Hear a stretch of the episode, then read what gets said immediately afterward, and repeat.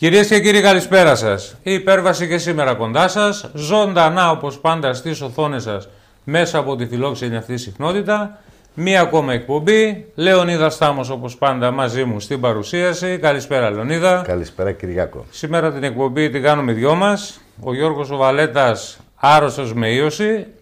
Άρα όλη η εκπομπή είναι δική μας. Είναι πάρα πολύ μεγάλη η επικαιρότητα, αγαπητοί μας φίλοι. Γιατί όπως θα παρακολουθήσατε όλη την προηγούμενη εβδομάδα, αλλά και πολύ έντονα το Σαββατοκύριακο που μας πέρασε, όλος ο τύπος, έντυπος και ηλεκτρονικός, καθημερινά τα δημοσιεύματα, σωρία δημοσιευμάτων για όλες τις αλλαγές που έρχονται με την υποτιθέμενη προστασία της πρώτης κατοικίας που λήγει στις τριάντα Απριλίου. Είναι βέβαια σαν να μην υπήρχε ποτέ, γιατί όπως ξέρετε πάρα πολύ καλά, το έχουμε πει πάρα πολλές φορές από αυτή την εκπομπή, ελάχιστοι, απεροελάχιστοι οι δανειολήπτες που προστατεύτηκαν, δεν είναι ούτε εκατόν πενήντα σε σύνολο δύο εκατομμυρίων. Παρ' όλα αυτά, ακόμη και αυτό το ανύπαρκτο νομοθετικό πλαίσιο για την προστασία της πρώτης κατοικίας τελειώνει στις τριάντα Τετάρτου. Έρχεται από πρώτης Πέμπτου ο νέος στοχευτικός νόμος και εδώ έρχεται ένα τσουνάμι αλλαγών για τους δανειολήπτες που πραγματικά περιμένουμε να δούμε το νομοθέτημα όταν θα έρθει για διαβούλευση πριν την ψήφισή του, αλλά αυτά που μας προαναγγέλλονται ειδικά μέσα από τον Κυριακάτικο τύπο είναι πραγματικά τραγικά για αυτό που πρόκειται να βιώσουν οι δανειολήπτες στο αμέσως επόμενο διάστημα. Δεν μιλάμε ούτε για του χρόνου, ούτε για τον επόμενο χρόνο. Μιλάμε για τον Μάιο του δύο χιλιάδες είκοσι. Δηλαδή, τρεις μήνες από σήμερα. Δεν είναι πάρα πολύ ναι, ναι, ναι. μεγάλος ο χρόνος που έχουμε μπροστά μας. Τελικώς αυτό που έλεγε, που είπε ο Γεωργιάδης, για την προστασία, τελειώνει η προστασία της πρώτης κατοικίας. Αυτό που λέγεται προστασία. Ναι, η πραγματική ανάγνωση είναι ότι από πρώτη Μαΐου του δύο χιλιάδες είκοσι, τέρμα τα ψέματα, θα Ακριβώς. Ναι, αρχίζουν... Ακριβώς. Μα εν ολίγης το είπε και αυτό. Ναι. Ό, όσοι καταφέρετε, είπε ο Γεωργιάδης, να κάνετε κάτι, κάντε το μέχρι τριάντα Απριλίου, ναι. γιατί από πρώτης Μαΐου και μετά δεν θα μπορείτε να κάνετε τίποτα. Αυτό φυσικά το δεν θα μπορείτε να κάνετε τίποτα δεν απευθύνεται στους δανειολήπτες υπέρβασης, απευθύνεται σε όσους πραγματικά δεν έχουν κάνει τίποτα και κάθονται με σταυρωμένα τα χέρια περιμένοντας μια κυβέρνηση, είτε του Τσίπρα πριν είτε του Μητσοτάκη σήμερα, να τους σώσει τα σπίτια. Ναι. Κανένας δεν θα σας σώσει τα σπίτια. Το πολιτικό σύστημα ενδιαφέρεται μόνο για να σώσει το σαρκείο του, το τομάρι του.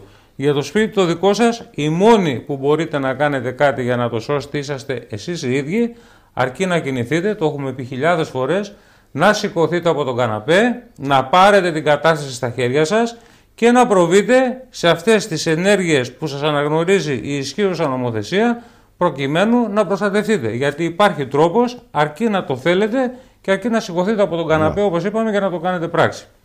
Και θα ξεκινήσουμε, θα παρακαλέσω το σκηνοθέτη μας να μας βάλει στην οθόνη μας την εικόνα υπαριθμών ένα, την έχουμε λοιπόν, μάλιστα. Όπως βλέπετε αγαπητοί μας φίλοι, είναι το πρωτοσέλιδο από τη Real News της Κυριακής. Οι πέντε άξονες του νέου πτωχευτικού νόμου που θα τεθεί σε ισχύ από την πρώτη Μαΐου. Αυτό που σας λέγαμε πριν. Αλλάζουν όλα για τα χρέη των ιδιωτών. Και όταν λέει για χρέη ιδιωτών εννοεί τρία πράγματα. Τράπεζες, δημόσια, ασφαλιστικά ταμεία. Καθιερώνεται εξοδικαστικός μηχανισμός για οφειλές σε δημόσιο, δέκο και τράπεζες. Οι οφειλέτες θα μπορούν να υπαχθούν στο νέο καθεστώς υποβάλλοντας αίτηση ηλεκτρονική πλατφόρμα, τις έχουμε δει στις πλατφόρμες, που θα δημιουργηθεί και θα είναι συνδεδεμένη με το τάξη, τον ΕΦΚΑ, τις τράπεζες, τον Τηρεσία και το κτηματολόγιο. Όλα λοιπόν τα αρχεία ενοποιημένα σε μια πλατφόρμα. Και προσέξτε τώρα το κουμπί. Η περιουσία των φυσικών προσώπων που θα δηλώνουν πτώχευση θα ρευστοποιείται άμεσα, προσέξτε το αυτό, θα ρευστοποιείται άμεσα έτσι ώστε να αποπληρώνονται τα χρέη προς όλους τους πιστωτές. Ευχαριστούμε το σκηνοθέτη μας για την εικόνα.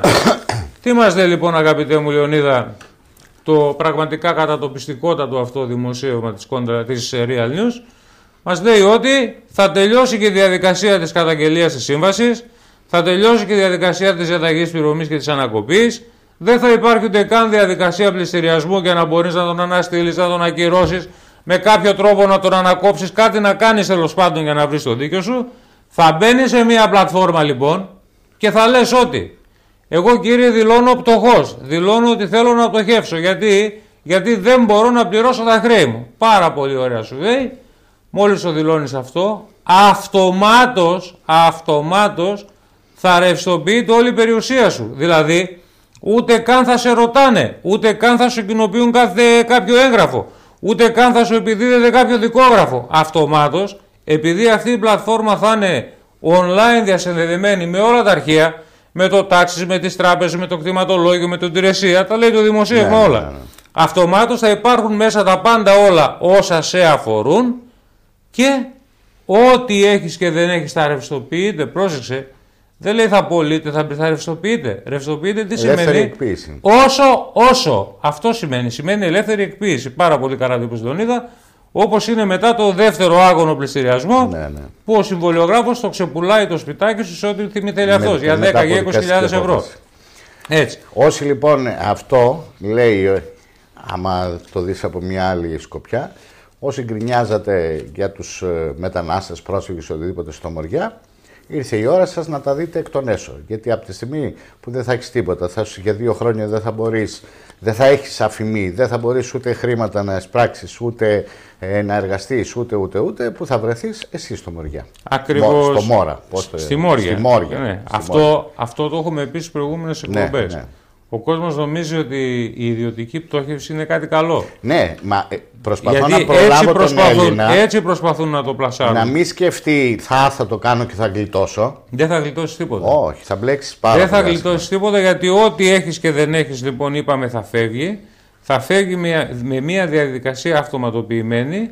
Άρα για ποιο σπίτι μιλάμε, ναι, ούτε σπίτι, ούτε αυτοκίνητο, ούτε κατάθεση στην τράπεζα, ούτε δυνατότητα εργασίας, ούτε, δυνατότητα, ούτε κοινωνικής τίποτα ασφάλειας, τίποτα, τίποτα. τίποτα. Και για δύο χρόνια, mm-hmm, ε, σαν αφημή, ανύπαρκτος, έτσι, ναι, ναι, ναι, ναι. Με, με παντελή στέρηση δικαιοπρακτικής ικανότητας, τίποτα να μην μπορείς να κάνεις.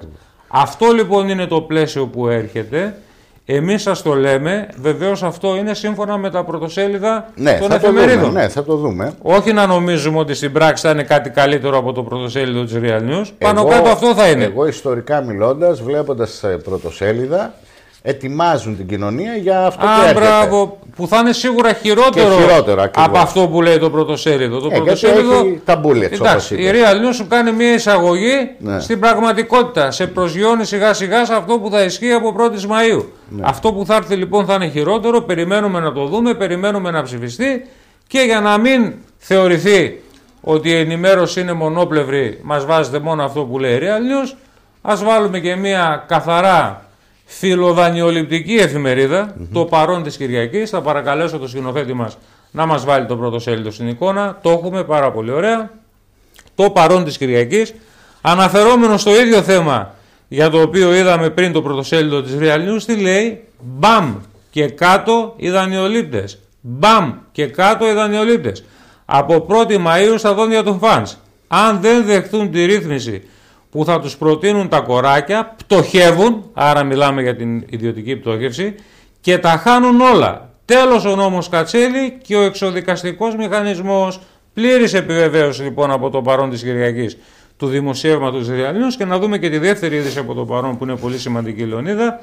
Θα, απαλείω, θα απολύονται οι επικεφαλείς των εισπρακτικών οργανισμών που δεν εισπράττουν τα χρέη προς το δημόσιο. Ο κύριος Μητσιλής έχει δεσμευθεί να μαζέψει ένα κόμμα οκτώ δισεκατομμύρια ευρώ. Ευχαριστούμε το σκηνοθέτη μας για την εικόνα.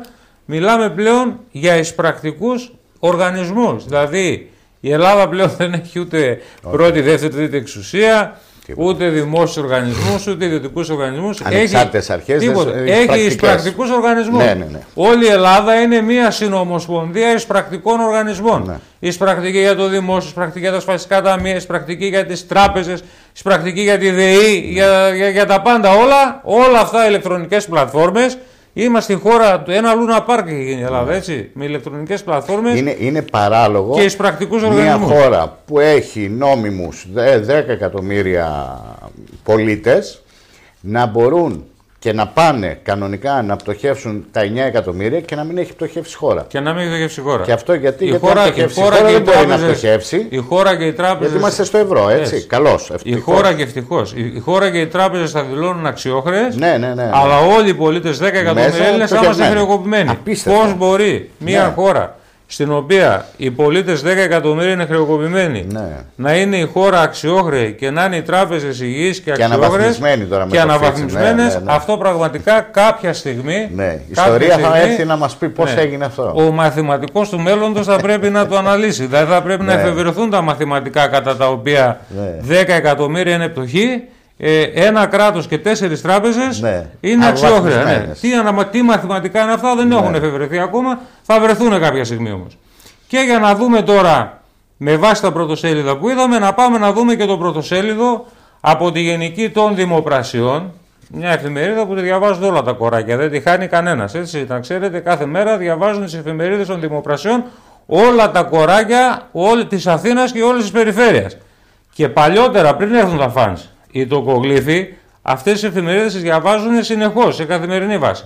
Να μας βάλει λοιπόν ο σκηνοθέτης μας στην ο εικόνα... Ο Πατάκης των ναι, ναι, ακριβώς. Να μας βάλει λοιπόν ο σκηνοθέτης μας στην εικόνα τη Γενική των Δημοπρασιών. Την έχουμε, την έχουμε πάρα πολύ ωραία. Διαβάστε λοιπόν το πρωτοσέλιδο της Γενικής των Δημοπρασιών. Είναι από την προηγούμενη Πέμπτη. Χωρίς δίκτυ προστασίας από την πρώτη Μαΐου η πρώτη κατοικία, πιέσεις των θεσμών για πληστηριασμούς. Τα είπαμε στην προηγούμενη εκπομπή αυτά με την άφηξη των δεσμών στην Αθήνα κτλ. Ευχαριστούμε τον σκηνοθέτη μας για την εικόνα. Άρα, όπως βλέπετε, όπως βλέπετε, φροντίζει το σύστημα, αγαπητέ μου Λεωνίδα, προς όλους αυτούς τους ταραβεριτζίδες που ήρθαν να ζήσουν το μύθο του κόκκινου δανείου στην Ελλάδα, να τους λέει μην ανησυχείτε. Ναι, πάρτε και τις εφημερίδες που είναι για τα κοράκια να δείτε τι γράφουνε. Η εφημερίδα λοιπόν του κορακιού λέει ότι πιέζουν οι θεσμοί για πληστηριασμούς. Άρα μην ανησυχείτε, δεν θα χάσετε τα λεφτά σας, το πάρτι θα ξεκινήσει, οι πληστηριασμοί θα γίνουν γιατί προς αυτό πιέζουν οι δανειστές πλέον. Δεν είναι ελληνικό θέμα, είναι θέμα των δανειστών που έχουν ανακατευθεί, πιέζουν και θα αναγκάσουν φυσικά και την κυβέρνηση, εκεί θα χαθεί το παιχνίδι. Να ξέρεις ότι ο Μητσοτάκης, όπως ο Τσίπρας έχασε την μπάλα με τις τράπεζες, με όλα αυτά τα εγκλήματα που νομοθέτησε υπέρ των τραπεζών και πίστευε ότι θα τη χάσει τη δουλειά στις πρέσπες και τελικά στις τράπεζες τις έχασε τις εκλογές, το ίδιο κινδυνεύει να πάθει ο Μητσοτάκης. Ο Μητσοτάκης κινδυνεύει να μην έχει πρόβλημα ακόμα και υπογράφοντας συνεκμετάλλευση στο Αιγαίο και να αποκτήσει πρόβλημα εξαιτίας του τσουναμιού των πληστηριασμών που θα έρθει, που αυτά που προβλέπονται, θα τα πούμε στη συνέχεια της εκπομπής, είναι τραγικά. Μιλάνε yeah. όλοι για εικόνες Ισπανίας. Και μια και είμαστε στις τράπεζες, αγαπητοί μας φίλοι, και σας λέμε χρόνια και χρόνια για όλο το πάρτι που είχε στηθεί στην Ελλάδα μέχρι το δύο χιλιάδες οκτώ, το πώς δίναν οι τράπεζες δάνεια, το πώς παίρναν δάνεια οι ανεπάγγελτες νοικοκυρές, οι φοιτητές, οι συνταξιούχοι εξήντα πέντε εβδομήντα χρονών, παίρνανε δάνειο με διάρκεια αποπληρωμής είκοσι και είκοσι πέντε χρόνια. Ο εβδομηντάχρονος και ο εβδομηνταπεντάχρονος συνταξιούχος. Πώς είχε στηθεί λοιπόν όλο αυτό το πάρτι, και νομίζετε εσείς ότι αυτή ήταν μια συνταγή που ήταν καθαρά ελληνική. Τι διαβάζουμε λοιπόν στην Καθημερινή της Κυριακής? Διαβάζουμε λοιπόν στην Καθημερινή της Κυριακής ότι αυτή την ελληνική συνταγή, αυτό το ελληνικό τραπεζικό θαύμα, το αντιγράφουν εν έτη δύο χιλιάδες είκοσι στις Ηνωμένες Πολιτείες οι τράπεζες, προκειμένου να γράψουν έσοδα στους ολογισμούς τους. Άρα είναι μια συνταγή δοκιμασμένη που αν περπάτησε εδώ μέχρι το δύο χιλιάδες οκτώ, περπάτησε γιατί είχε ήδη περπατήσει στο παρελθόν κάπου αλλού και περπάτησε και μετά από το ελληνικό, από την ελληνική περίπτωση και στην Αμερική, όπου περπατάει σήμερα, σας λέμε. Να μας βάλει ο σκηνοθέτης μας την εικόνα μας από την Καθημερινή της Κυριακής. Την έχουμε πάρα πολύ ωραία. Τι λέει λοιπόν το πρωτοσέλιδο από την Καθημερινή? Όχι, το είναι η πίσω σελίδα. Το, το αγορές και επενδύσεις. Αύξηση πιστωτικού ορίου σε κάρτες χωρίς να το ζητήσει ο πελάτης. Πρόσεξε, αυτό που γινόταν εδώ στην ναι, Ελλάδα. Ναι, ναι, ναι. Σοριδών. Είχες τρία χιλιάρικα. Σου ερχόταν επιστολή από την τράπεζα, σας κάναμε το πιστωτικό όριο δέκα χιλιάρικα. Αύξηση πιστωτικού ορίου σε κάρτες χωρίς να το ζητήσει ο πελάτης. Τη μέθοδο αυτή ακολουθούν τράπεζες της ΗΠΑ για να ενισχύσουν τα έσοδά τους. Το λέει ξεκάθαρο ότι ναι. κάναν και εδώ. Και διαβάστε και δεξιά τώρα, ο δανεισμός από πιστωτικές κάρτες στην Αμερική, στις ΗΠΑ, έφτασε πέρσι σε επίπεδα ρεκόρ στα οκτακόσια ογδόντα δισεκατομμύρια δολάρια. Το ακούτε το νούμερο? Ευχαριστούμε τον σκηνοθέτη μας για την εικόνα. Δυόμιση φορές το ελληνικό δημόσιο χρέος είναι μόνο το ιδιωτικό χρέος από πιστωτικές κάρτες στις ΗΠΑ.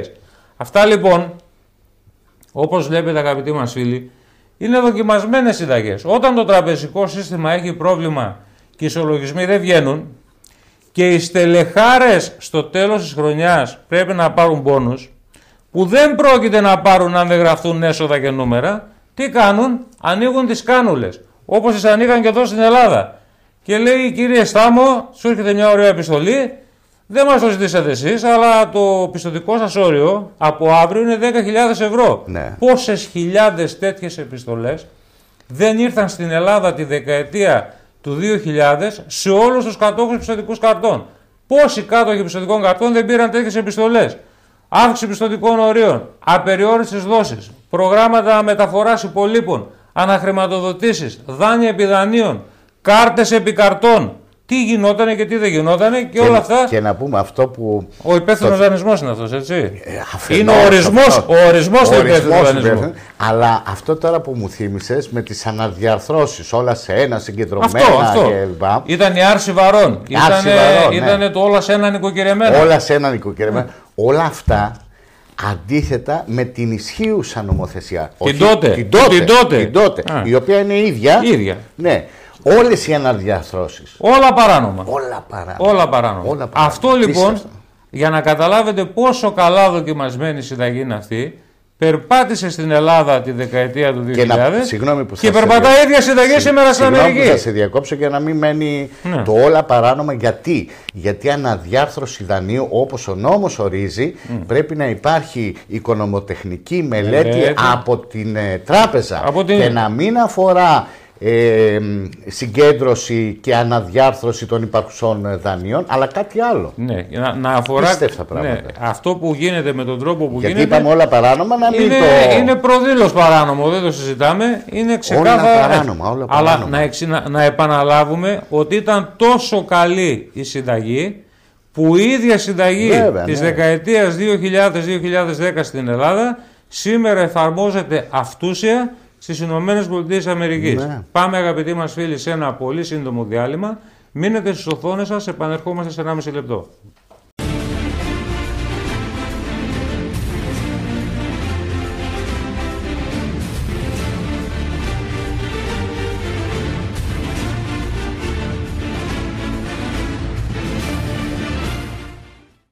Επιστρέψαμε λοιπόν, αγαπητοί μας φίλοι, για το δεύτερο μέρος της εκπομπής. Θα συνεχίσουμε αυτή την ίδια επικαιρότητα που απασχόλησε τα ΜΜΕ όλη την προηγούμενη εβδομάδα και να κλείσουμε αυτή την ανάγνωση της επικαιρότητας με την τελευταία εικόνα της σημερινής εκπομπής. Θα παρακαλέσω τον σκηνοθέτη μας να μας βάλει στην εικόνα μας την εικόνα υπαριθμών πέντε. Την έχουμε λοιπόν την εικόνα. Αυτή η εικόνα, αγαπητοί μου φίλοι, που βλέπετε, την προηγούμενη εβδομάδα κατέκλυσε όλο το διαδίκτυο.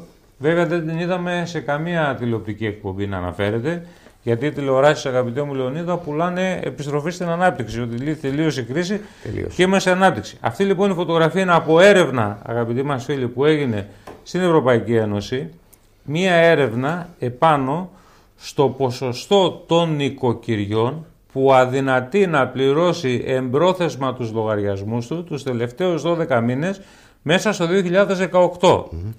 Πρωταθλήτρια λοιπόν Ευρώπης η Ελλάδα στους απλήρωτους λογαριασμούς κοινής ωφέλειας. Το τριάντα πέντε κόμμα έξι τοις εκατό των ελληνικών νοικοκυριών, σύμφωνα με επίσημη έρευνη ευρωπαϊκή, όχι ελληνική, αδυνατεί να πληρώσει εμπρόθεσμα τους λογαριασμούς του. Ευχαριστούμε τον σκηνοθέτη μας για την εικόνα, και όταν λέμε λογαριασμός κοινής ωφέλειας, μιλάμε δηλαδή για τη ΔΕΗ, για το ρεύμα, για να μην μιλάμε για τη νερό.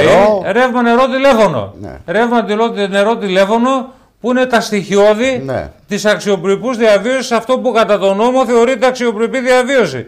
Δεν μπορεί να έχει αξιοπρεπή διαβίωση mm. ένα νοικοκυριό χωρίς ρεύμα, νερό και τηλέφωνο. Και σου λέει το τριάντα έξι τοις εκατό των ελληνικών νοικοκυριών αδυνατεί να τα πληρώσει την ώρα τους. Δηλαδή τα αφήνουν, μαζεύονται, τους τα κόβουν, Ρυθμίσουν, τα ρυθμίζουν, τα ξαναρυθμίζουν, τα ξανακόβουν και γίνεται αυτό το βιολί, παίζεται χρόνια τώρα, μια ολόκληρη δεκαετία ναι, ναι, ναι, ναι. με την κρίση.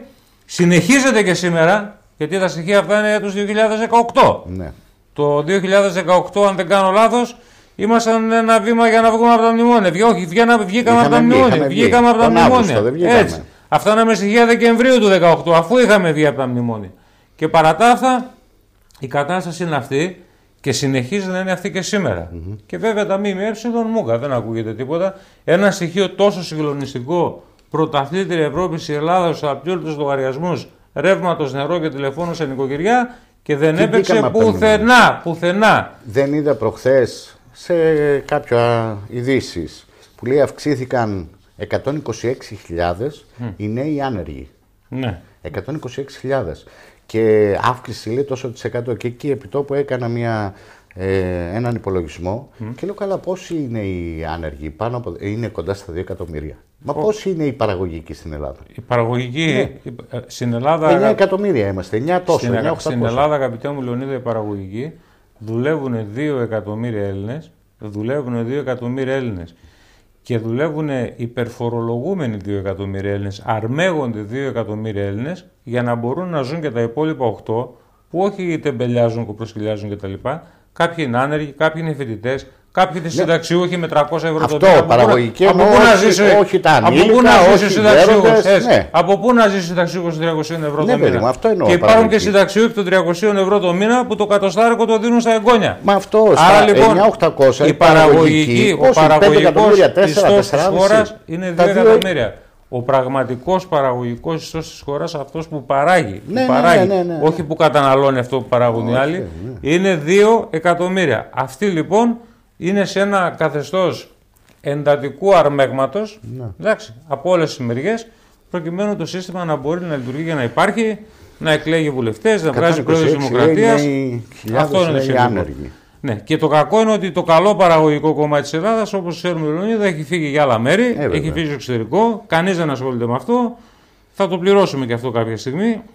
Θα το πληρώσουμε γιατί θα μπούμε στη διαδικασία όταν θα τους χρειαστούμε να κάνουμε εισαγωγή Ινδών για να κάνουν αυτή τη δουλειά. Γιατί οι Έλληνες δεν θα γυρνάνε πίσω, μόνο οι Ινδοί θα έρχονται στην Ελλάδα να κάνουν αυτή τη δουλειά. Το έπαθαν οι Άγγλοι και το πλήρωσαν, το πάθαν οι Γερμανοί και το πλήρωσαν. Θα το πάθουμε κι εμείς για να μάθουμε. Να διώχνουμε τους Έλληνες στο εξωτερικό, να διώχνουμε τους Έλληνες στο εξωτερικό, πεντακόσιες χιλιάδες νέα παιδιά τα διώξαμε στο εξωτερικό για να σώσουμε τέσσερις τράπεζες. Έτσι, που δεν τις σώσαμε κιόλα. Ε, θα πούμε τα πράγματα όπως έχουν. Πάμε λοιπόν τώρα με αυτά και με αυτά, αγαπητοί μας φίλοι. Σας είπαμε ότι από πλευράς Ελληνικής Ένωσης Τραπεζών, με όσα ακούσατε την προηγούμενη εβδομάδα που σας είπαμε σε κουμπί για τους πληστηριασμούς, υπάρχουν δεσμεύσεις στους δανειστές, σας το είπαμε και την προηγούμενη εβδομάδα, για πληστηριασμούς χωρίς όριο αξίας. Μέχρι στιγμής υπήρχε το όριο της αξίας του πληστηριασμού. Τώρα σου λέει και δέκα χιλιάδες να κάνει, θα πληστηριάζεται. Υπήρχε, υπήρχε, Α... ενώ όμως με είκοσι χιλιάδες να μην βγαίνει στο ε, πληστηριασμό. Τώρα και ένα χιλιάρικο θα βγαίνει. Ναι. Και από πρώτης Μαΐου που δεν θα υπάρχει ούτε η διαδικασία του πληστηριασμού. Υπάρχει. Τώρα θα δούμε πώς θα το. Από πρώτης Μαΐου δεν θα υπάρχει. Όποιος πάει σε πτώχευση δεν θα υπάρχει καν η διαδικασία. Ελεύθερη εκποίηση. Πόσο κάνει το σπιτάκι, πέντε χιλιάρικα. Φύγε. Πόσο κάνει το χωραφάκι, τρία χιλιάρικα. Το χάσες, έφυγε. Πόσο δίνεις εσύ, δύο, πάρτο. Πάρτο. Άρα λοιπόν, γι' αυτό η, Ευρω... η Ελληνική Ένωση Τραπεζών δεσμεύτηκε στους δανειστές ότι θα υπάρχουν πληστηριασμοί χωρίς όριο αξ... αξίας και μάλιστα mm-hmm. από συγκεκριμένα τραπεζι... τραπεζόφιλα, παύλα τραπεζοδία, τα site αυτή την εβδομάδα, διακινείται η είδηση ότι οι τράπεζες και οι δανειστές προαναγγέλουν εικόνες Ισπανίας για την Ελλάδα. Τρομοκρατούν δηλαδή τους δανειολήπτες ναι. και τους λένε μπείτε στην πλατφόρμα, λες και αν μπουν στην πλατφόρμα μέχρι τις τριάντα τετάρτη θα σωθούν. Δεν πρόκειται να σωθεί κανείς, γιατί αν ήταν θα είχαν σωθεί και όλοι αυτοί που μπήκανε μέχρι τώρα. Σας είπαμε σε δύο εκατομμύρια δανειολήπτες, ούτε εκατόν πενήντα δεν είναι αυτοί που προστατεύτηκαν. Ούτε εκατόν πενήντα στα δύο εκατομμύρια. Το να σου λέει κάποιος ο οποίος ανά τα χρόνια δεν έχει συμπεριφερθεί ιστορικά σωστά, πώς όταν σου λέει μπε, α, σημαίνει ότι μπες για να κάνω εγώ καλύτερα τη δουλειά μου. Μπες για να στο πάρω. Αυτό ε, είναι το ζητούμενο. Αυτό είναι. Γι' αυτό και ο κόσμος δεν μπαίνει. Και μας προαναγγέλνουν λοιπόν και λένε ότι θα ζήσουμε εικόνες Ισπανίας. Το λένε όλα τα λεγόμενα έγκυρα τραπεζοδία τα site, μπορείτε να μπείτε και να το ναι. διαβάσετε. Ήδη η είδηση αναπαράχθηκε παντού. Ο καθένας σας με έναν πολύ γρήγορο έλεγχο στο διαδίκτυο μπορεί να το διαβάσει. Και φωνάζουν βεβαίως οι δανειστές ότι γιατί τέθηκε από πλευράς κυβέρνηση, δοκίμασαν και αυτή τη συνταγή του Τσίπρα. Mm. Δηλαδή, σου λέει κάτσε να δώσουμε μια παράδοση, ένα εξάμηνο ακόμα, με αφορμή ότι πρέπει να στήσουμε την πλατφόρμα, τα μηχανογραφικά συστήματα. Ναι, ναι, ξέρεις, ναι. Όλα τα παπατζηλίκια του. Να βγάλουμε μέχρι τις επόμενες εκλογές. Όλα τα παπατζηλίκια των συντηρητικών πήγαν να τα κάνουν ναι, και αυτοί. Ναι, τους ήρθε ναι. λοιπόν τελεσίγραφο από τους δανειστές και λέει: καμία παράταση στην προστασία της πρώτης κατοικίας. Από πρώτης Μαΐου πάρτε τους τα σπίτια. Αυτή είναι η εντολή των δανειστών και τους λένε μην μας αναπείτε ότι είναι ακόμα χαμηλά εκτήματα αγορά, θα καταρρεύσουν οι τιμές. Δεν μας ενδιαφέρει. Αυτή είναι η απάντηση που δίνουν οι δανειστές. Πάρτε τους τα σπίτια, αυτό είναι το μήνυμα που περνάνε. Και μάλιστα, εδώ τώρα να δεις ανέκδοτα. Επειδή αυτό που θα ζήσουμε στο αμέσως επόμενο διάστημα είναι αυτό που λένε οι δανειστές, πάρτε τον τα σπίτια, πρόσεξε τώρα πού φτάνει το θράσος σε αυτή τη χώρα, νομοθετούνε μέχρι και επίδομα ενοικίου για τους άστεγους δανειολήπτες που θα χάσουν το σπίτι στον πληστηριασμό. Νομοθετείτε τις επόμενες μέρες, θα κατατεθεί στη Βουλή, θα, νο, θα νομοθετήσουν μηνιαίο επίδομα εκατόν πενήντα ευρώ για να έχει ο δανειολήπτης που θα χάσει το σπίτι του στον πληστηριασμό λεφτά να πληρώνει νίκη. Λες και θα σωθεί με εκατόν πενήντα ευρώ ο δανειολήπτης που θα χάσει το σπίτι του. Γιατί για χαμογελάω. Γιατί καλός ή κακός, μη σου πω παραπάνω, οι δύο στους τέσσερις Έλληνες mm. πιστεύουν ακόμα ή το μεν ή το δε. Α, πιστεύουν το παρτοποίημα. Ναι. Και τι πιστεύουν τώρα, θα πάρουν εκατόν πενήντα ευρώ και θα σωθούν, θα έχουν να πληρώσουν νίκη. Μπορεί να πιστεύουν ότι καλώς καμωμένα. Τι να σου Α, πω. Α, τι να σου πω, εντάξει. Πάντως να ξέρετε, τις επόμενες ημέρες οι δανειολήπτες ναι. να το ξέρετε ότι θα νομοθετηθεί και τελευταία αυτό. Στιγμή να δεις, λέει ο τάδε θα το κάνει. Θα το, το κάνει θαύμα, και θα ναι. μας σώσει. Θα μας σώσει. Ναι, ναι. Περιμένουν να σώσει κάποιος άλλος αντί να σωθούν οι ίδιοι από μόνοι τους. Γι' αυτό χαμογελάω. Άρα λοιπόν, νομοθετείτε επίδομα πληστηριασμών, επίδομα δηλαδή ενοικίου για τους αστέγους που θα χάσουν, για τους δανειολήπτες που θα μείνουν άστεγοι και θα χάσουν τα σπίτια τους πληστηριασμούς. Συζητιέται ότι αυτό θα είναι εκατόν πενήντα ευρώ το μήνα, αλλά πάλι θα δίνεται με συγκεκριμένα κριτήρια. Δεν νομίζετε ότι όσοι χάσετε το σπίτι σας θα παίρνετε εκατόν πενήντα ευρώ το μήνα. Όχι, πάλι με κριτήρια θα είναι. Θα δούμε γι' αυτό πώς θα έρθει, ποιοι θα το πάρουν και ποιοι θα το δικαιούνται. Και με αυτά και με αυτά είπαμε, αγαπητέ μου Λεωνίδα, την προηγούμενη εβδομάδα ότι μία ακόμα νουθεσία από το τεχνικό κλιμάκιο των δανειστών που συναντήθηκε με την Ελληνική Ένωση Τραπεζών ήταν ότι πρέπει επιτέλους, πρέπει επιτέλους να χειραγωγηθεί, λέει, και λίγο η δικαιοσύνη. Δεν μπορεί να δικαιώνει τους δανειολήπτες. Σου λέει αυτή της υπέρβασης τι γίνεται εκεί πέρα. Πηγαίνουν στα δικαστήρια, κυρώνουν διαταγές πληρωμής και πώς θα κάνουμε εμείς πληστηριασμούς. Είπανε μάλιστα τη λέξη ότι η δικαιοσύνη, πώς το είχαμε πει την προηγούμενη εβδομάδα, ότι είναι εμπόδιο στις επιδιώξεις ναι, ναι, ναι. των τραπεζών. Δηλαδή ότι η δικαιοσύνη, όχι ότι κάνει τη δουλειά της, ότι γι' αυτός είναι ο ρόλος της. Σου λέει πρέπει η δικαιοσύνη να επιτρέψει στις τράπεζες ό,τι και να γίνει να πάρουν τα σπίτια του Κοσμάκη. Κοίτα να δεις, αν είσαι δανειστής mm. και έχεις δει κάποιες αποφάσεις, ναι. αναρωτιέσαι, κάτσε γιατί ο Παπακωνσταντίνου μικέται αμαρτάνεται. Ναι, ναι. Εγώ... Σου λέει γιατί να υπάρχει. Εγώ... Ναι. Εγώ τι κάνω. Δεν κατάλαβα. Και σου λέει να αφήσουμε τώρα τους δικαστές. Δεν κατάλαβα. Ο άλλος πήγε και λέει, εγώ τα έδωσα, κάτσε κάτω. Όχι, σου λέει να αφήσουμε και τους δικαστές ας πούμε, να, να, να, να μας καταστρέψουν. Όχι, να βγάζουν αποφάσεις και να χάσουμε τα λεφτά μας και με τα σπιτάκια του κόσμου πώς θα τα πάρουμε. Αλλά το χειρότερο όλο ότι μετά από αυτά που είπαν οι δανειστές, αγαπητέ μου Λεωνίδα, ναι. βγήκε μια δήλωση της Ένωσης Ελληνικών Τραπεζών mm-hmm. που αυτό ήταν προκλητικό για εσάς τους δικηγόρους. Ναι. Λέει θα τελειώσει, λέει, το πάρτι, το νομοθετικό πάρτι που κάνουν κάποιοι συγκεκριμένοι δικηγόροι, λέει, δανειοληπτών. Κάποιοι συγκεκριμένοι δικηγόροι δανειοληπτών. Στάμος and Co.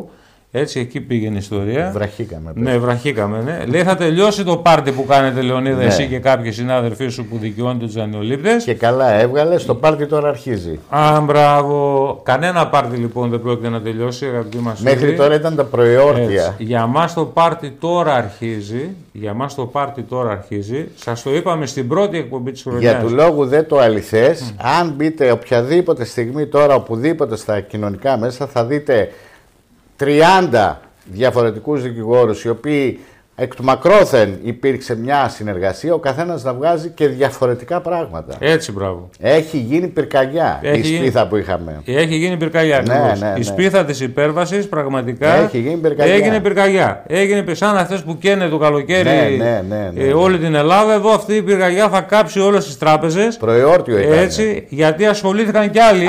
Εμείς γίναμε αφορμή να ασχοληθούν ναι, και άλλοι ναι, ναι, πολύ ναι, ναι. με το συγκεκριμένο θέμα. Και δεν φτάνουν αυτά που τώρα σας αποκαλύψαμε, που ναι, σας αποκαλύψαμε έχετε... στην αρχή του χρόνου ότι φέτος αυτό που θα δείτε με τις αποφάσεις είναι χωρίς προηγούμενο. Υπάρχει όμως και κάτι καινούριο, αγαπητέ μου Λεωνίδα, που αφορά τα funds. Ναι, Για ναι, πες ναι. μας ακριβώς τι γίνεται, γιατί εδώ είναι η, η μεγάλη ανατροπή. Συνάδελφοι, με πρώτη τη Λίλα την Κοζυράκη. Την άλλη εβδομάδα θα την έχουμε μαζί μας. Ωραία. Ε, υπάρχει λοιπόν μία τριγωνική σχέση. η τράπεζα, η εταιρεία διαχείρισης και το φαντ. Υπάρχει νομοθεσία που θέλει, προκειμένου να πουληθεί μία απέτηση σε κάποιο φαντ, το φαντ πριν την αγοραπολισία να έχει συμβληθεί με μια εταιρεία διαχείρισης. Και είναι λογικό γιατί το φαντ Για εδρεύει, στο εξωτερικό, το δάνειο, ναι. εδρεύει στο εξωτερικό, η Τράπεζα της Ελλάδος πώς θα το ελέγχει. Ναι, ναι, ναι. Οπότε θα πρέπει να δώσει την άδεια σε μια εταιρεία διαχείρισης που εδρεύει στην Ελλάδα, να υπάρξει η σύμβαση μεταξύ του φαντ και της εταιρείας διαχείρισης και μετά να γίνει η πώληση από την Τράπεζα στο φαντ. Μάνι μάνι με Πειραιώς και Ιντρουμ αυτό δεν ισχύει, γιατί ενώ η πώληση έχει γίνει δεκαέξι ενάτου, η διαχείριση που δόθηκε στην Ιντρουμ έγινε μετά. Οπωσδήποτε μετά, γιατί η ίδρυση, η σύσταση της Ιντρουμ είναι, είναι δεκαεπτά ενάτου. Είναι μεταγενέστερη. Πάει περίπατο αυτό. Λέει επίσης ότι δεν μπορεί να υπάρχει η πώληση χωρίς ανάθεση από το φαντ σε εταιρεία διαχείρισης. Έχουμε περιπτώσεις όπως της Άλφα, που έχει η ίδια δώσει την διαχείριση σε κάποια εταιρεία διαχείρισης, αυτό νομίμως μπορούσε να το κάνει. Στις ΕΠΑΛ. Στις ναι, και μεταβίβασε μετά την απέτηση, καλώς, σε, μια, σε ένα φαντ. Αλλά δεν υπήρξε, προηγ... δεν είχε προηγηθεί η σύμβαση μεταξύ του φαντ και της εταιρείας διαχείρισης. Ε, της ανάθεσης. Ακριβώς. Αυτό λοιπόν έχει ως αποτέλεσμα, αγαπητοί μας φίλοι. Και τρίτο, ναι, και τρίτο όπου έχει υπάρξει... Ενώ, έχει, ενώ υπάρχει εκκρεμωδικία, δηλαδή η τράπεζα είχε εκδώσει διαταγή πληρωμής και ο δανειολήπτης είχε, ε, ασκήσει, ναι. Ναι, είχε ασκήσει ανακοπή, άρα είχε επέλθει εκκρεμωδικία. Βλέπουμε πάρα πολλές φορές να μην εμφανίζεται καθόλου η τράπεζα και να εμφανίζεται μόνο το φαντ. Μάλιστα. Υπάρχουν λοιπόν και η πρόσφατη απόφαση του Πολυμερούς Πρωτοδικείου Αθηνών του συναδέλφου του Βαωνάκη, mm. που λέει ότι δεν μπορεί η τράπεζα, στο σκεπτικό για άλλο λόγο απορρίπτει, ναι. αλλά το σκεπτικό γράφει μέσα ότι δεν μπορεί να απορρίπτει, δεν μπορεί να ερημοδικεί η τράπεζα, γιατί είναι ο διάδικος που οφείλει να παρίσταται στη, να παρίσταται στη δίκη. Έτσι, και τη συναδέλφου της Γεωργοσοπούλου από το Πολυμελές Πρωτοδικείο Χαλκίδας. Δύο αποφάσεις λοιπόν για το συγκεκριμένο θέμα. Του πολυμελούς και οι δύο. Δύο από του πολυμελούς, όχι αστείες αποφάσεις. Τρεις και τρεις, έξι δικαστές. Άρα λοιπόν, άρα, λοιπόν υπάρχει, υπάρχει μία πλήρης ανατροπή, μία πλήρης ανατροπή, μία πλήρης ανατροπή στον κόσμο των φαντς. Ναι. Άλλα σχεδίαζαν οι τράπεζες και οι δανειστές, και είναι λογικό. Άλλα βρίσκουν μπροστά τους. Ναι. Αλλά γιατί είπαμε, η σπίθα της υπέρβασης έγινε φωτιά. Ακριβώς. Και, και άρχισαν να ασχολούνται όλοι πλέον. Γιατί, αν θυμάσαι, είχαμε ανεβάσει μια, ένα δημοσίευμα που αναφερόταν ότι όλο αυτό το παιχνίδι με τα φαντ, και υπήρχε και η γνωμοδότηση του καθηγητή, δεν θυμάμαι, τέλος πάντων, θα το δείτε μέσα στη, στο site μας, στο blog τέλος πάντων, Ε, ότι δημιουργείται μια δευτερογενής αγορά. Ναι, οπότε εκεί δεν μπορεί στη δευτερογενή, η δευτερογενής αγορά να έρθει στην πρωτογενή και να αποκτήσει τα ίδια δικαιώματα. Τα ίδια δικαιώματα. Έτσι, έτσι, πρέπει έτσι, να παρίσταται και η τράπεζα. Ναι, άρα λοιπόν αλλάζουν τα πάντα όλα. Γι' αυτό οι δανειστές, τα τεχνικά κλιμάκια, φώναζαν ότι η δικαιοσύνη είναι τροχοπέδι στις ε, επιδιώξεις τους. Τροχοπέδι, τροχοπέδι, αυτό είχαν πει. Εμείς σας τα λέγαμε από την πρώτη εκπομπή. Βάλτους λέει σας τα λέμε χρόνια τώρα. Τα δικαστήρια. Πάμε σε ένα πολύ σύντομο διάλειμμα και επιστρέφουμε σε ενάμιση λεπτό για να σας τα ξαναπούμε.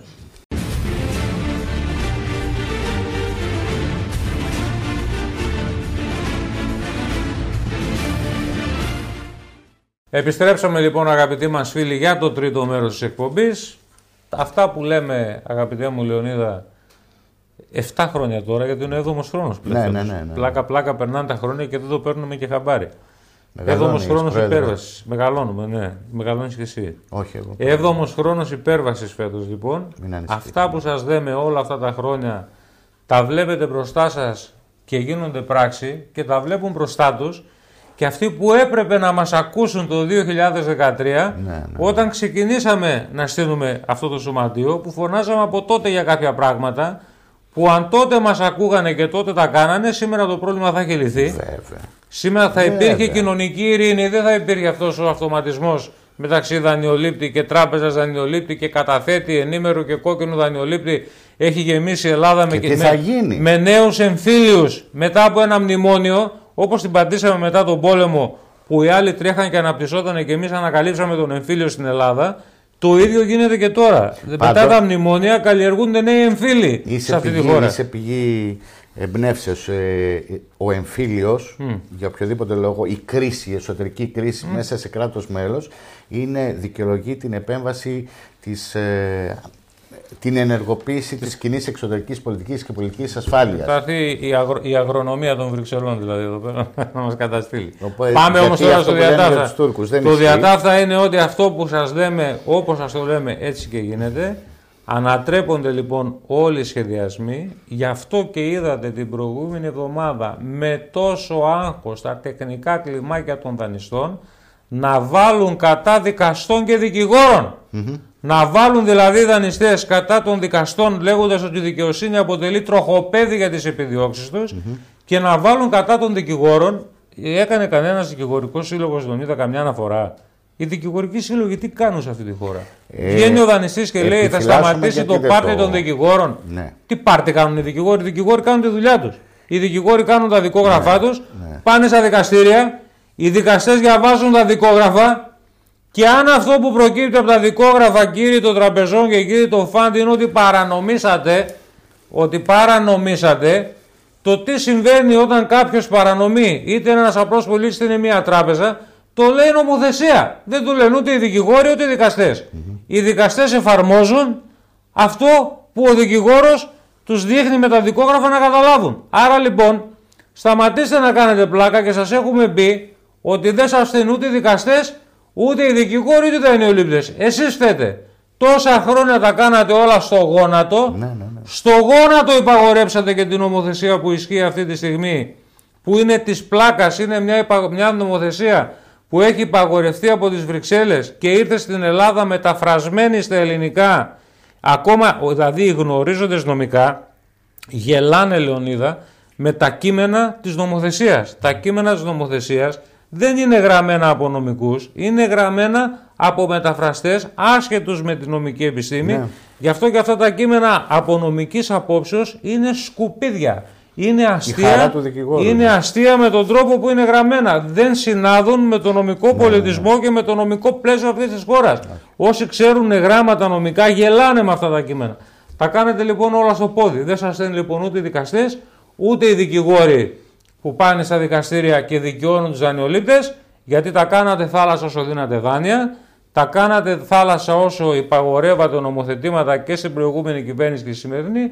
Τώρα έρχεται ο λογαριασμός. Εμείς το φωνάζουμε από αυτή την εκπομπή. Σας το λέμε χρόνια από τώρα από την υπέρβαση. Δεν μας ακούσατε τότε. Ακούστε μας τουλάχιστον τώρα, γιατί το κακό που θα πάθετε όσο περνάει ο καιρός θα μεγαλώνει με γεωμετρική πρόοδο. Γιατί αυτό το σωματείο, η υπέρβαση, αυτή η εκπομπή ήταν η σπίθα πραγματικά Ισχύνε. που έβαλε φωτιά στα τόπια και που πραγματικά παρακίνησε όλους τους ανθρώπους που ασχολούνται με αυτό το αντικείμενο σε αυτή τη χώρα, ο καθένας να αρχίσει να ψάχνει και κάτι, να βρει ζητήματα και να πώς προέκυψε η νομολογία Άρα. για τα φαντ. Μέχρι Ισχύ. το καλοκαίρι Ισχύ. έχουν Ισχύ. να προκύψουν πώς ακόμα. Ισχύ. Όρεξη να έχετε να πηγαίνετε στα δικαστήρια και να μάθετε στο τέλος της δίκης να δέχεστε και τις αποφάσεις χωρίς να τις ανασχετείτε ναι. και χωρίς να λέτε ότι η δικαιοσύνη αποτελεί τροχοπέδι για τις επιδιώξεις του τραπεζικού συστήματος των δανειστών και των ταλαβερτζίδων των φαν. Και με αυτά και με αυτά, αγαπητέ μου Λεωνίδα, να πούμε ότι οι τράπεζες φυσικά αυτό το διάστημα τρέχουν να προλάβουν τον Ηρακλή.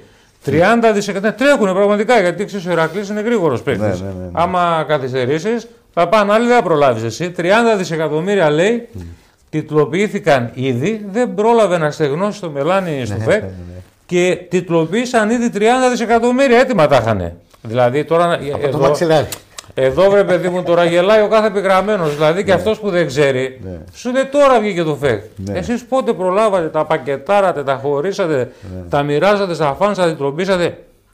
Πώς θα κάνατε όλα αυτά σε δεκαπέντε μέρες, όταν σε δεκαπέντε χρόνια δεν μπορείτε να κάνετε άλλα κι άλλα? Σε δεκαπέντε μέρες, άρα τα είχαν έτοιμα.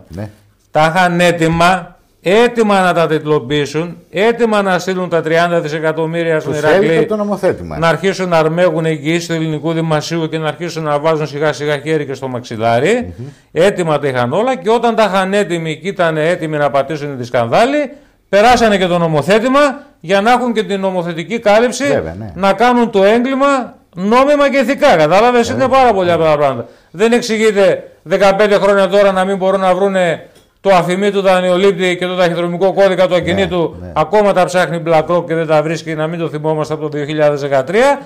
Εντάξει, δεκαπέντε χρόνια δεν μπορούσαν να κάνουν αυτό και σε δεκαπέντε μέρες κάνανε τριάντα δέσεις τιτλοποιήσεις. Οι ίδιοι άνθρωποι. Γελάνε για τα τσιμέντα.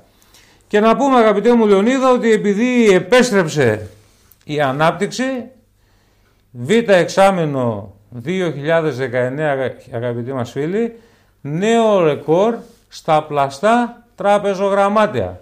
Στα πλαστά δηλαδή ευρωόπουλα, τριακόσιες χιλιάδες, τριακόσιες οκτώ χιλιάδες ευρώ νέα τεμάχια εντοπίστηκαν και αποσύρθηκαν στο β' εξάμηνο του δύο χιλιάδες δεκαεννέα, αύξηση είκοσι τρία τοις εκατό σε σχέση με το πρώτο εξάμηνο. Πρωτόγνωρα πράγματα, τριακόσιες οκτώ χιλιάδες κομμάτια πλαστά, πρώτη φορά στα χρονικά αυτής της χώρας αποσύρονται από την κυκλοφορία μέσα σε ένα εξάμηνο. Έτσι. Παράλληλο νόμισμα το πλαστό. Παράλληλο νόμισμα, βέβαια.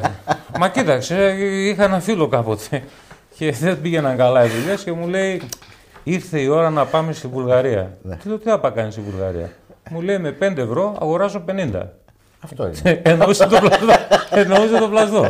Κατάλαβες. Ήρθε η ώρα να πάμε στη Βουλγαρία. Μάλλον πήγε. Παράλληλα. Θα, θα τον πάρω ένα τηλέφωνο τώρα, το φέρω να δω. Είναι ακόμα εδώ ή κάνει χοντρική από εκεί εξαγωγές. τριακόσιες οκτώ χιλιάδες λέει πλαστά μέσα σε ένα εξάμηνο. Α, και να πούμε και όλα, μην ξεχάσουμε. Ψηφίστηκε μια φοροαπαλλαγή. Ναι, ναι, ναι, ναι, ναι. Τρομερό. Αυτό ναι. Βοηθάει όλους μας να έτσι, το ξέρετε. Επειδή λοιπόν τα κόμματα, αγαπητοί μας φίλοι, τα κόμματα τα πολιτικά έχουν ανάγκη από λεφτά. Πρέπει να τα ενισχύσουμε. Ναι. Είναι πτωχά. Δεν τους είναι, άρουν... γιατί χρωστάνε πεντακόσια ογδόντα οκτώ εκατομμύρια. Άσε λοιπόν, γιατί τα χρωστάνε τα πληρώνουν. Μόνο χρωστάνε, δεν πληρώνουν. Οι ωραίοι έχουν χρέη. Ναι, λοιπόν, ναι, ναι. Άκου τώρα να δεις. Μάλιστα. Επειδή λέει δεν τους φτάνουν τα εκατομμύρια που παίρνουν από τον προϋπολογισμό. Ναι. Για να μπορούν, λέει, να μαζεύουν λεφτά από ιδιώτες αβίαστα, αβασάνιστα, ναι, απόλυση και τα λοιπά, ναι, ναι. Ψηφίστηκε φοροαπαλλαγή είκοσι τοις εκατό. Σου λέει μέχρι το πέντε τοις εκατό του εισοδήματός σου, ναι. Αν κάνεις, λέει, δωρεά σε πολιτικό κόμμα, ναι, θα έχεις είκοσι τοις εκατό φοροαπαλλαγή. Και μάλιστα βάλαν και ελάχιστη χορηγία. Ναι. Λέμε να δίνετε λεφτά στα κόμματα για, ναι, να έχετε φοροαπαλλαγή. Ναι. Δεν μπορεί να δίνεις πέντε και δέκα ευρώ, θα, ναι, δίνεις τουλάχιστον είκοσι. Έτσι. Όσο η συνδρομή της υπέρβασης, μέχρι και σε αυτό μας αντιγράψανε. Πρέπει, λέει, να δίνετε, λέει, ναι, είκοσι, ναι, ευρώ τουλάχιστον στα, ναι, κόμματα, ναι, για να έχετε είκοσι τοις εκατό φοροαπαλλαγή μέχρι το πέντε τοις εκατό του εισοδήματος. Δηλαδή. Ε, δεν το κάνουμε κόμμα, ναι, να φοροαπαλλάσσονται και οι συνδρομητές μας. Τώρα μου βάζεις ιδέα. Μόνο τους συνδρομητές. Να έχουμε και τη φοροαπαλλαγή. Φοροαπαλλαγή λοιπόν. Τα κόμματα είχαν ανάγκη ενίσχυσης, μετά τις τράπεζες σε αυτή τη χώρα έπρεπε να ενισχυθούν και τα πολιτικά κόμματα. Και ψηφίστηκε μια πάρα πολύ ωραία φοροαπαλλαγή για τις συνδρομές των κομμάτων. Δεν, υπά... δεν ψηφίσονται άλλες και άλλες φοροαπαλλαγές, ναι, που μπορούν να δώσουν κάτι στην οικονομία, να βάλουν τον κόσμο να δουλεύει και να παράγει. Ψηφίστηκε φοροαπαλλαγή για τα κόμματα. Στην Αμερική όμως, αγαπητέ μου Λεωνίδα, mm-hmm, για να επανέλθουμε στους τραπεζίτες. Ναι. Οκτώ μεγαλοτραπεζίτες της World Fargo. Του Λένιν και του Στάλιν. Έτσι. Οκτώ, ναι, οκτώ μεγαλοτραπεζίτες της World Fargo, ναι, μιας από τις μεγαλύτερες τράπεζες των ΗΠΑ και του κόσμου. Αυτή τη στιγμή είναι κατηγορούμενοι για μια τεράστια απάτη και κάθονται στο σκαμνί. Εκεί δεν ψηφίσαν ούτε νόμους για ασυλία, ούτε νόμους. Και πιστεύω ότι είναι φιλελεύθεροι. Ναι, ούτε νόμους είναι... για να καταργηθεί το αυτεπάγγελτο των εισαγγελιών όπως ψηφίσαν εδώ στην Ελλάδα. Εκεί και οι εισαγγελείς επεμβαίνουν αυτεπάγγελτα, yeah, και οι τραπεζίτες δεν έχουν ασυλία. Οκτώ μεγαλοτραπεζίτες, γερουσιαστές, ο πρόεδρος. Οκτώ της... μεγαλοτραπεζίτες, μεγαλοστελέχοι της World Fargo είναι σήμερα κατηγορούμενοι.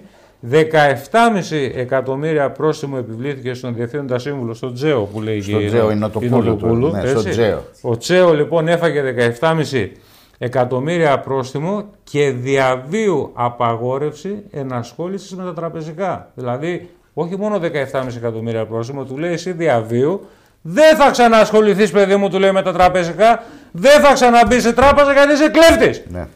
Ό,τι και να σου κάνουμε και πεντακόσια εκατομμύρια πρόστιμο να σου βάλουμε, μόλις ξαναμπείς στην τράπεζα θα πας απευθείας στο χρηματοκιβώτιο. Θα τα ανοίξεις, θα τα πάρεις και θα φύγεις. Άρα λοιπόν διαβίου απαγόρευση. οκτώ στο σκαμνί και δεκαεπτά κόμμα πέντε εκατομμύρια πρόστιμο στην Αμερική, Λεωνίδα, να το πούμε. Στις Ηνωμένες Πολιτείες. Ναι, ναι, ναι. Ούτε στη Βενεζουέλα, ναι, ούτε στον Ισημερινό, ούτε στη Μολδαβία, ούτε δεν ξέρω εγώ πού, ούτε στην Ισλανδία. Ο ανώτατος, ο ανώτατος, η κορυφή της πυραμίδας της ΗΠΑ είναι ο πρόεδρος του ανώτατου ε, δικαστηρίου των ΗΠΑ. Ναι. Αυτός είναι ο ανώτατος. Ο ανώτατος. Ο ανώτατος που σημαίνει και δεν παίρνεις. Δεν παίρνεις τώρα από πρόεδρος του στένα πά να γίνεις πρόεδρος στην πολιτική. Είναι πιο ανώτατος. Σαν... Είναι, ο δικός μας είναι πιο ανώτατος. Ο, ο ανώτατος, παιδιά, ε, το ανώτατο δικαστήριο της Αμερικής το φοβάται όχι ο πρόεδρος της Αμερικής και η γερουσία ολόκληρη και, και τη Βουλή εδώ, ολόκληρη. Εδώ ο πρόεδρος του ανώτατου δικαστηρίου φοβάται τη Βουλή. Ναι. Είναι ανάποδο το έργο, κατάλαβες, και σε αυτό πρωτοπορούμε. Είναι απίστευτο. Εδώ λοιπόν απίστευτο. Να περάσει το μήνυμα ότι... Στον πολιτισμένο, κόσμο, στον πολιτισμένο κόσμο, στην καρδιά του καπιταλισμού, ναι, ναι, εκεί ναι. που χτυπάει η καρδιά του καπιταλισμού, από εκεί που στη Νέα Υόρκη. Ναι, ο καπιταλισμός, τι να πούμε τώρα. Για οι τραπεζίτες διώκονται, δικάζονται, καταδικάζονται, πληρώνουν πρόστιμα και έχουν διαβίω απαγόρευση να ασχοληθούν με τα τραπεζικά mm. επειδή έχουν κάνει αυτά τα εγκλήματα για τα οποία τους πιάσαν τα πράσα. Ναι, ναι, ναι. Και εδώ που τους πιάσαν και ήταν να δικαστούν, ψηφίστηκε η κατάργηση του αυτεπάγγελτου ναι, για να μην πάει κανένας κατηγορούμενος. Έτσι για να καταλαβαίνουμε σε τι χώρα ζούμε και ποιο είναι πραγματικά το οικονομικό σύστημα που ισχύει σε αυτή τη χώρα. Και για να το καταλάβουμε καλά, θέλω να κλείσουμε με την τελευταία είδηση που διαβάσαμε τις προηγούμενες ημέρες στην εφ εμ Voice του Νίκου του Μανεσιώτη και του Κώστα του Ψωμιάδη. Ναι. Η Εμπορική Τράπεζα, ακούστε τώρα, η Εμπορική Τράπεζα στο έπος Στουρνάρα, τότε που Στουρνάρας ήταν διοικητής της. Που την πτώχευσε. Που δεν, που δεν προ... Άμα σου διαβάσεις τη γράφει ο Προβόπλος για αυτό που παρέλαβε, θα τρελαθείς. Έδωσε ομολογιακό δάνειο οκτώ εκατομμυρίων ευρώ και οι συμβάσεις υπογραφές μπήκαν με courier. Δηλαδή έδωσε ομολογιακό δάνειο οκτώ εκατομμύρια ευρώ η Εμπορική Τράπεζα και οι συμβάσεις δεν πήγαν, δεν πήγαν οι δανειολήπτες να τις υπογράψουν στο κατάστημα, να τους δουν ότι είναι αυτοί, να τους ελέγξουν ταυτότητες, να είναι πρωτότυπες υπογραφές κτλ. Τη στείλαν, λέει, τη συμβάση να τις υπογράψουν με courier. Το αποτέλεσμα είναι ότι σήμερα που το δάνειο είναι κόκκινο και καταγγέλθηκε και, τόλμησαν, και τόλμησε η διάδοχος τράπεζα να βγάλει διαταγή πληρωμής και να επισπεύσει διαδικασίες πληστηριασμών κτλ. Ήρθαν οι, οι εταίροι της εταιρείας και λένε εμείς δεν υπογράψαμε ποτέ. Δεν, δεν είναι λέει, η υπογραφή μας. Τους τραβήξαν και μηνύσεις για πλαστογραφία. Mm. Άκου τώρα. Yeah. Τους τραβήξαν και μηνύσεις για πλαστογραφία. Όλη η διαδικασία στον αέρα και μένει ένα δάνειο οκτώ εκατομμύρια ευρώ ομολογιακό. Τώρα απλώς δεν μιλάμε για οκτώ χιλιάρικα, ναι, μιλάμε ναι, ναι, για οκτώ εκατομμύρια ομολογιακό δάνειο. Το οποίο δεν είχαν την αυτήν, ας πούμε, ούτε να τους φωνάξουν στο κατάστημα να υπογράψουν ενώπιόν τους. Με courier λοιπόν δινόταν τα δάνεια. Κάποιος άρα, το πήρε. Α, μπράβο. Εδώ τώρα υπάρχει. Τσέπη, μπορεί να υπάρχει αμφιβολία αν αυτό το δάνειο εκταμιεύθηκε ποτέ στην εταιρεία. Ε, προφανώς, Α, αν αν μπήκαν τα χρήματα στην εταιρεία, δεν θα μπήκαν ποτέ τα χρήματα στην εταιρεία. Ε, για να τους κάνουν μηνύσεις. Γιατί τους κάνανε μηνύσεις για πλαστογραφία. Ε, αν τα χρήματα βρισκόταν στην εταιρεία, ε, ναι, ποιος θα τολμούσε να κάνει μήνυση για πλαστογραφία. Άρα λοιπόν να καταλαβαίνουμε και πώς δινότανε και ποιοι τα δίνανε και πού τα πηγαίνανε και να καταλαβαίνουμε πόσο τραγικό είναι το γεγονός ότι στην καρδιά του καπιταλισμού στην ναι. Αμερική καταδικάζονται, καταδικάζονται. Και εδώ με την πατέντα της κατάργησης του αυτεπάγγελτου είναι στα σπίτια τους, μας κουνάνε το δάκτυλο και μας κάνουν και πλάκα. Με ενημερώνει ο σκηνοθέτης, όπως και σήμερα, όπως και κάθε εκπομπή φυσικά, ότι φτάσαμε στο τέλος. Σας ευχαριστούμε που ήσταν και απόψε μαζί μας. Θα τα πούμε όπως πάντα την ερχόμενη εβδομάδα, την ίδια ώρα, πάντα στη φιλόξενη αυτή συχνότητα. Καλή συνέχεια και καλό σας βράδυ.